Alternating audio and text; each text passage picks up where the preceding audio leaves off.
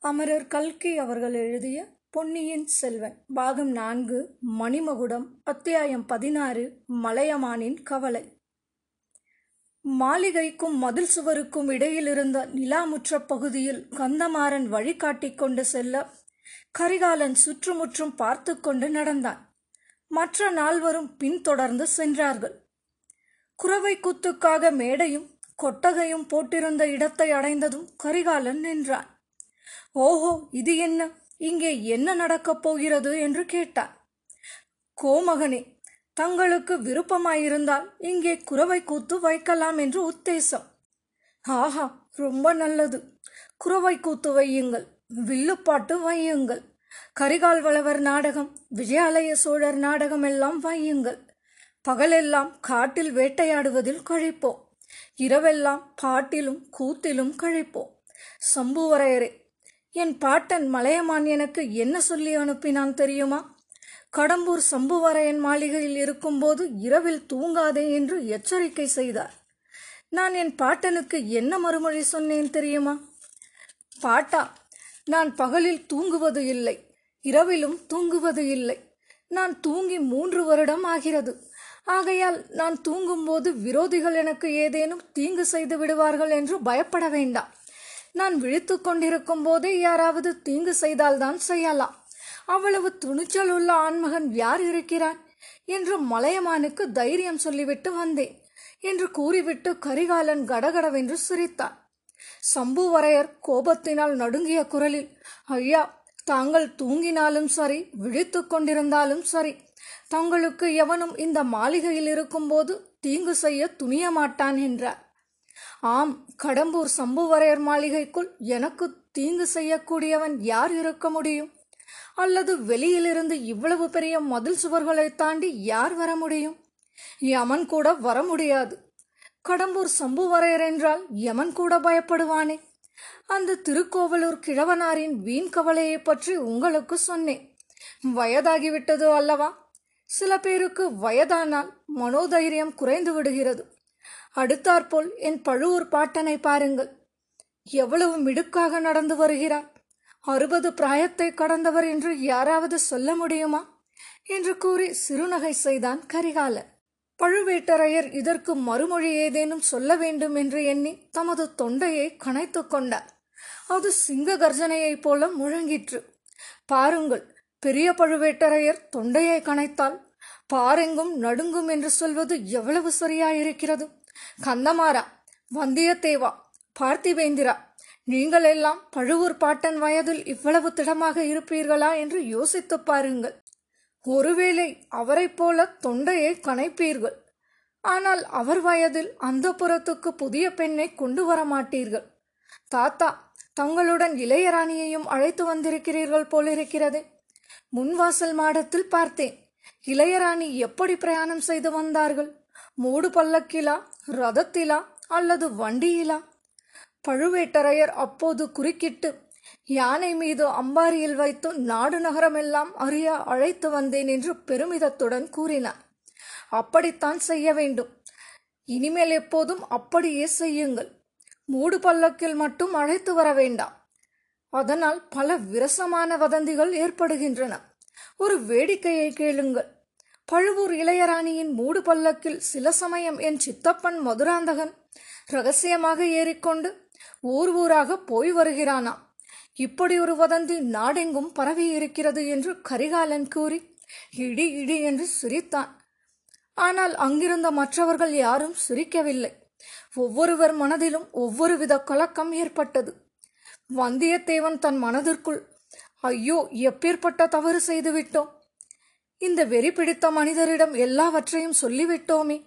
ஒன்றையும் மிச்சம் வைத்துக் கொள்ளாமல் பகிரங்கப்படுத்தி விடுவார் போலிருக்கிறதே என்று எண்ணி கலங்கினான். பெரிய பழுவேட்டரையரின் உள்ளம் எரிமலையின் உட்பிரதேசத்தைப் போல தீயும் பகையுமாக குழம்பி கொதித்து கனன்றது. தீயும் பகையும் எரிமலை வாயின் வழியாக வருவதற்கு முன்னால் உண்டாகும் பயங்கர உருமலை போல அவர் மீண்டும் தொண்டையை கணைத்துக் கொண்டார். அவர் பேசுவதற்கு முன் பார்த்திவேந்திரன் ஒரு அடி முன்னால் பயந்து வந்து கோமுகனே பழுவூர் இளையராணியை நான் வெகு சிறிய காலம்தான் பார்த்து பழக நேர்ந்தது. அதற்குள்ளேயே அவர் எத்தகைய பத்தினி தெய்வம் என்பதை அறிந்து கொண்டேன். பழுவூர் ராணியை பற்றி யாரேனும் அவதூறு கூற முற்பட்டால் அவனை அந்த கணமே என் வாளுக்கு இரையாக்குவேன். இது சத்தியம் என்று சொன்னார். கந்தமாறன் பின்னால் ஒரு அடி வந்து நின்று என் கையில் கத்தி எடுக்க வேண்டிய அவசியமே இல்லை. பழுவூர் இளையராணியை பற்றி அவதூறு கூறுகிறவனை என் கையினாலேயே கழுத்தை நெறித்து கொன்று விடுவேன் இது சத்தியம் என்றார் இதை கேட்ட வந்தியத்தேவனும் ஒரு அடி முன் வந்து நானும் அப்படித்தான். பழுவூர் ராணியை பற்றி யாரேனும் தவறாக பேசினால் என் கண் பார்வையினாலேயே அவனை சுட்டெரித்து விடுவேன் என்றார் ஆஹாஹா கொஞ்சம் பொறுங்கள். நண்பர்களே என்னிடமே சண்டைக்கு வந்து விடுவீர்கள் போல் இருக்கிறதே. பார்த்தீர்களா தாத்தா? தமிழ் பெண் குலத்தின் கௌரவத்தை காப்பாற்றுவதில் இவர்கள் எவ்வளவு துடிப்புடன் இருக்கிறார்கள். ஆனால் பழுவூர் இளையராணியை பற்றி யாரும் அவதூறு சொல்லவில்லை. சொன்னால் நானும் கேட்டுக்கொண்டு சும்மா இருக்க மாட்டேன். இந்த வீராதி வீரர்கள் வரும் வரையில் அப்படி அவதூறு சொன்னவனை நான் உயிரோடு வைத்திருக்க மாட்டேன். பழுவூர் இளையராணியின் மூடு பல்லக்கை பற்றித்தான் குறை சொல்கிறார்கள். அந்த கோழை மதுராந்தகன் பழுவூர் ராணியின் மூடு பல்லக்கில் ஊர் ஊராக ரகசிய பிரயாணம் செய்கிறானா? எப்போது ஆண்மகன் ஒருவன் மூடு பல்லக்கில் இரண்டு பக்கத்திலும் திரையிட்டு கொண்டு பிரயாணம் செய்கிறானோ அப்போது இளையராணியும் அப்படி பிரயாணம் செய்தால் சில அனர்த்தங்கள் விளையக்கூடும் அல்லவா? கோமகனே பராந்தக சக்கரவர்த்தியின் பேரனும் கண்டராதித்தருடைய திருமகனுமான மதுராந்தகத்தேவர் எதற்காக மூடு பல்லக்கில் பிரயாணம் செய்ய வேண்டுமா? எனக்கு ஒன்றும் விளங்கவில்லையே என்றான் பார்த்திபேந்திர பல்லவன். அதன் காரணமும் ஒரு வேடிக்கையான காரணம்தான். மதுராந்தகன் மூடு பல்லக்கில் ஏறிக்கொண்டு ஊர் ஊராக போய் தன் கட்சிக்கு பலம் திரட்டிக் கொண்டு வருகிறானாம். எதற்காக பலம் திரட்டுகிறது? எதற்காகவா? என் தகப்பனாருக்கு பிறகு சோழராஜ்ய சிம்மாசனத்தில் அவன் ஏறுவதற்காகத்தான். எப்படி இருக்கிறது கதை? சில மாதங்களுக்கு முன்பு ஒரு நாள் இந்த கடம்பூர் மாளிகைக்கு கூட அவன் அப்படி மூடு பல்லக்கில் ரகசியமாக வந்திருந்தானா? நள்ளிரவில் சதி ஆலோசனை கூட்டம் ஒன்று இங்கே நடந்ததாம் பார்த்திபேந்திரா திருக்கோவலூர் கிழவனார் நீயும் என்னுடன் இருந்தபோதுதானே இதையெல்லாம் சொன்னார்? மதுராந்தகனுக்கு சிம்மாதனம் ஏறுவதற்கு உள்ள ஆர்வத்தினால் அவசரப்பட்டு என் தந்தையை கொஞ்சம் சீக்கிரமாகவே சொர்க்கத்துக்கு அனுப்பினாலும் அனுப்பிவிடுவான் என்று சொன்னாரே. அதெல்லாம் உனக்கு நினைவில்லையா? நினைவுக்கு வருகிறது இளவரசே அதையெல்லாம் அப்போது நான் நம்பவில்லை. இப்போதோ சிறிது கூட நம்பவில்லை. தஞ்சாவூருக்கு போய் தங்கள் தந்தையை நேரில் தரிசித்துவிட்டு வந்த பிறகு. நீ மட்டும் என்ன நானும் கூடத்தான் நம்பவில்லை. நம்பி இருந்தால் இந்த கடம்பூர் மாளிகைக்கு விருந்தாளியாக வந்திருப்பேனா? என்று கூறி கரிகாலன் மீண்டும் எதையோ நினைத்து கொண்டவன் போல சிரித்தான் கடம்பூர் சம்புவரையர் தொண்டையை கனைத்துக் கொண்டு கோமகனே திருக்கோவலூர் மலையமான் குலத்துக்கும் எங்கள் குலத்துக்கும் நீண்ட கால விரோதம் என்பது தங்களுக்கு தெரிந்திருக்கும் என்றார். தெரியாமல் என்ன? அந்த விரோதத்தை பற்றி சங்க புலவர்கள் பாடியிருக்கிறார்களே. கொல்லிமலை வல்வில் ஓரியை மலையமான் திருமுடிக்காரி சண்டையில் கொன்றான். வல்வில் ஓரியின் வம்சத்தில் நீங்கள் வந்தவர்கள். ஆகையால் அந்த விரோதத்தை இன்னமும் வைத்துக் கொண்டிருக்கிறீர்கள். கோமகனே வல்வில் ஓரியின் சாவுக்கு உடனே பழி வாங்கப்பட்டது. வல்வில் ஓரியின் உறவினனாகிய அதியமான் நெடுமானஞ்சி திருக்கோவலூர் மீது படையெடுத்து சென்று அந்த ஊரையும் அழைத்தான். மலையமானுடைய முள்ளூர் மலைக்கோட்டையையும் தரைமட்டமாக்கினான். சம்புவரையரே அதியமான் மட்டும் தனியாக அந்த காரியத்தை செய்துவிடவில்லை. என் முன்னோர்களாகிய சோழன் கிள்ளிவளவனுடைய உதவியைக் கொண்டு மலையமான் மீது அதியமான் வெற்றி அடைந்தான். அந்த பழைய கதையெல்லாம் இப்போது எதற்கு? நாங்கள் மறந்துவிட்டாலும் மலையமான் மறப்பது இல்லை. ஏதாவது எங்கள் பேரில் அவன் குற்றம் சாட்டி கொண்டிருக்கிறார். நான் தான் சொன்னேனே கிழவருக்கு வயதாகிவிட்டது. ஆகையால் புத்தியும் தடுமாறுகிறது. நான் இங்கே இருக்கும்போது எனக்கு ஆபத்து ஒன்றும் வராமல் பாதுகாப்பதற்காக அவர் ஒரு பெரும் சைன்யத்தை திரட்டி கொண்டு வராமல் இருக்க வேண்டுமே என்று கூட எனக்கு கொஞ்சம் கவலையாயிருக்கிறது. இளவரசி அப்படி ஏதேனும் தங்களுக்கு சந்தேகம் இருந்தால் என்று சம்புவரையர் தடுமாறினார். எனக்கு சந்தேகமா? இல்லவே இல்லை. மலையமானோடு எங்கள் உறவு இரண்டு தலைமுறையாகத்தான். பழுவேட்டரையரோடு எங்கள் உறவு ஆறு தலைமுறையாவது தொடர்ந்து வந்திருக்கிறது. பழுவூர் அரசரே இங்கே வந்திருக்கிறார். அவர் சோழ குலத்துக்கு விரோதமாக ஏதும் செய்வார் என்று இணைக்க எனக்கு பைத்தியம் பிடித்திருக்கிறதா என்ன? என்று கரிகாலன் கூறி பைத்திய சிரிப்பு சிரித்தார். பழுவேட்டரையர் கம்பீரமான குரலில் இளவரசே சோழ குலத்துக்கு விரோதமாக நான் எதுவும் செய்ய மாட்டேன். இது சத்தியம்.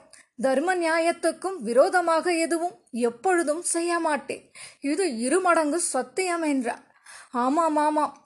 தர்ம நியாயம் என்பதாக ஒன்று இருக்கத்தான் இருக்கிறது. அதை பற்றி தங்களிடம் பேசி தெரிந்து கொள்ளத்தான் வந்தேன்.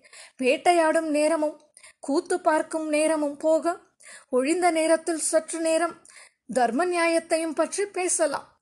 சம்புவரையரே இந்த பிரம்மாண்டமான அரண்மனையில் நானும் என் சிநேகிதர்களும் தங்குவதற்கு எந்த இடத்தை ஏற்படுத்தி இருக்கிறீர்கள் என்று கேட்டான் கரிகாலன் தங்களுக்கும் பழுவூர் மன்னருக்கும் பின்கொட்டில் விருந்தினர் விடுதி முழுவதையும் ஒதுக்கிவிட்டிருக்கிறோம்.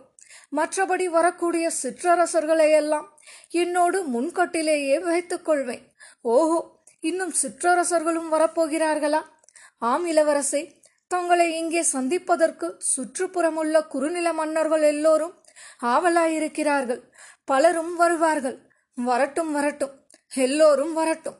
ரொம்ப நல்லது. யோசித்து முடிவு செய்ய வேண்டியதை ஒரு வழியாக முடிவு செய்து விடலாம். மதுராந்தகனுடைய சதி ஆலோசனை ஒரு புறம் இருக்கட்டும். நான் உங்களுடன் சேர்ந்து ஒரு சதி ஆலோசனை செய்ய விரும்புகிறேன். அதற்கு இந்த மாளிகையை காட்டிலும் தகுந்த இடம் கிடையாது என்றான் கரிகாலன். இத்துடன் பாகம் நான்கு மணிமகுடம் அத்தியாயம் பதினாறு மலையமானின் கவலை நிறைவடைந்தது.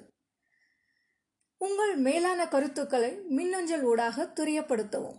மின்னஞ்சல் முகவரி Umachari two zero one five at Gmail dot com மீண்டும் அடுத்த அத்தியாயத்தில் சந்திப்போம். குரல் வண்ணம் உமாச்சாரி. நன்றி.